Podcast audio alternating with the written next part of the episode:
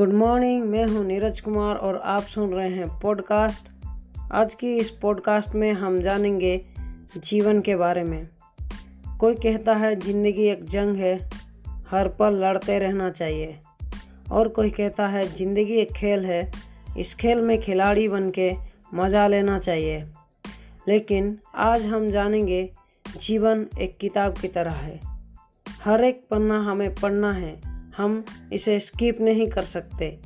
हमारे जीवन में सुख और दुख आते हैं। कभी कभी ज़िंदगी की किताब में रोमांटिक भरी चैप्टर भी आता है और कभी कभी दुख भरी चैप्टर भी आता है। कभी कभी हमें इतना सुख मिलता है कि हम उसे छोड़ने की इच्छा नहीं करते और कभी कभी इतना दुख मिलता है कि इस ज़िंदगी की किताब को हम पढ़ना ही नहीं चाहते। फिर भी हमारे जीवन में ज़िंदगी की किताब को पढ़ते रहना चाहिए। ज़िंदगी एक खुली किताब है, जो बिना पढ़े ही बहुत कुछ सीखा जाती है। हमारे जीवन में कभी ज़्यादा खुशी या ज़्यादा गम नहीं बनाना चाहिए।